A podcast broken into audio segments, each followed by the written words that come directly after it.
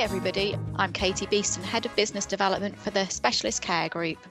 I'm here with Carolyn Gavin, Clinical and Care Director of the Specialist Care Group, where we'll be finding out about Carolyn's role, reflections on the last 12 months, and our future plans.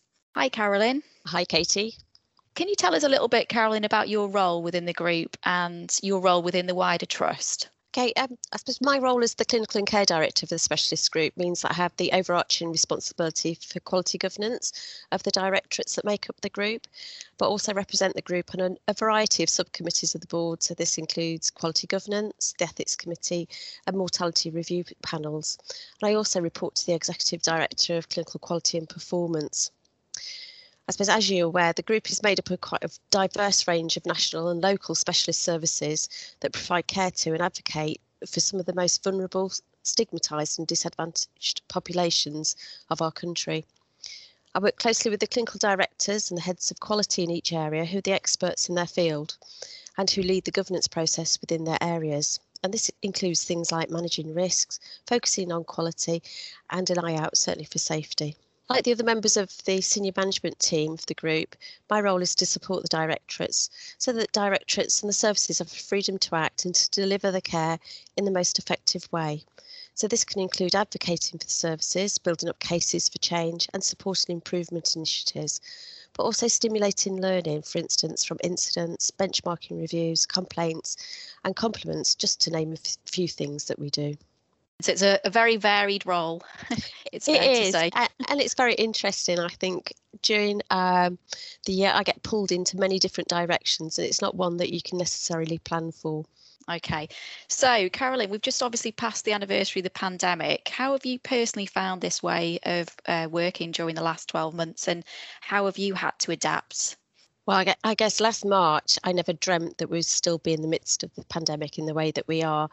And in terms of ways of working, it's been a massive change for me. Um, people who know me will know that I like to go out, I like to chat, I like to meet people, I like to engage, I like to find out what people are doing. So working remotely from home has been a real test for me.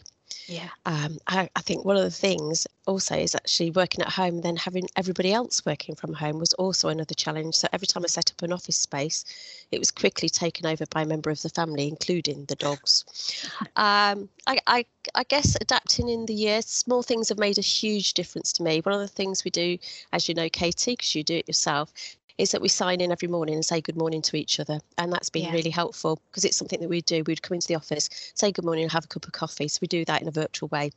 Claire, um, for people who don't know Claire, she's our contract manager. She shares her socks of the day, and that's been highly entertaining, um, although not as entertaining as Howard's jokes.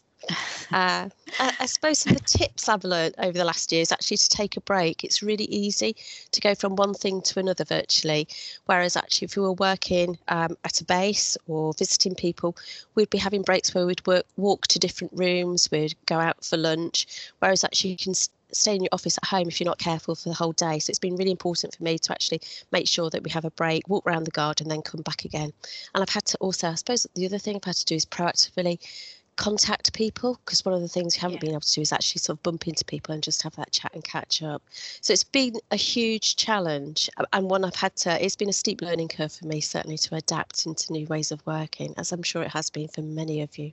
Yeah, no, some really interesting reflections there, Carolyn. I think it's like that kind of constant communication and that morning hello is, is really important, isn't it, for people?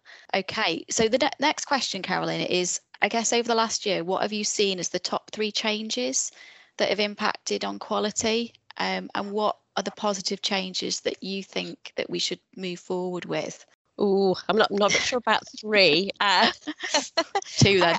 yeah, no, or even five. Um, I suppose um, what we find is actually the change in practice and the initial lockdown. I think one of the things that changes it actually created waits for some services, and one of the things services are doing is actually working really hard now to get through these.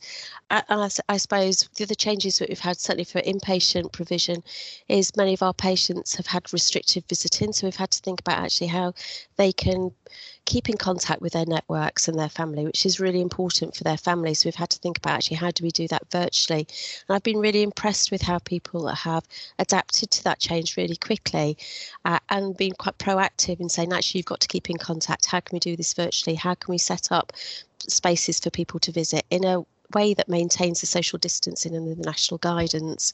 I suppose there's been other ways that people have been really proactive in changing. So we've had the dental space actually thinking about how do they change the airflow within the room so they can continue to deliver services within the prisons. Actually, so the teams creating in-cell workbooks and reaching out to, to prisoners in a different way than they would have done to make sure that they maintain their recovery and also how everyone's actually embraced virtual visits and virtual training in ways I think if we'd said that we were going to do that a year ago, it would have taken much longer. But actually, I think people have rallied round and grouped together and said, right, actually, how are we going to maintain our services for people and how are we going to deliver things in a, in a way that's new yeah. but also creative and i suppose going forward, I would hope that we would maintain some of these changes and not necessarily just go back to the way that we worked before, because that's the way that we've always done it.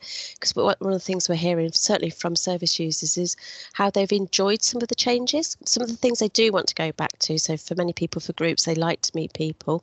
Um, yeah. But for some other contacts, actually, they would be happy to have a virtual contact rather than wait for a face-to-face visit. So, yeah, my recommendation was would be not rush back to fully to how it was before.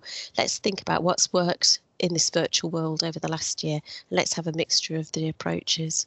So I've waffled there. I'm really sorry about that, Katie. no, that was really interesting, Carolyn. Thanks so much. And I think it's uh, it's it's obviously it's been a very interesting 12 months for us all. So thanks very much for your reflections. Thank you, Carolyn Gavin. That's the end of this episode. We hope you enjoyed listening. Subscribe for more episodes and share with your friends, family, and colleagues. Goodbye.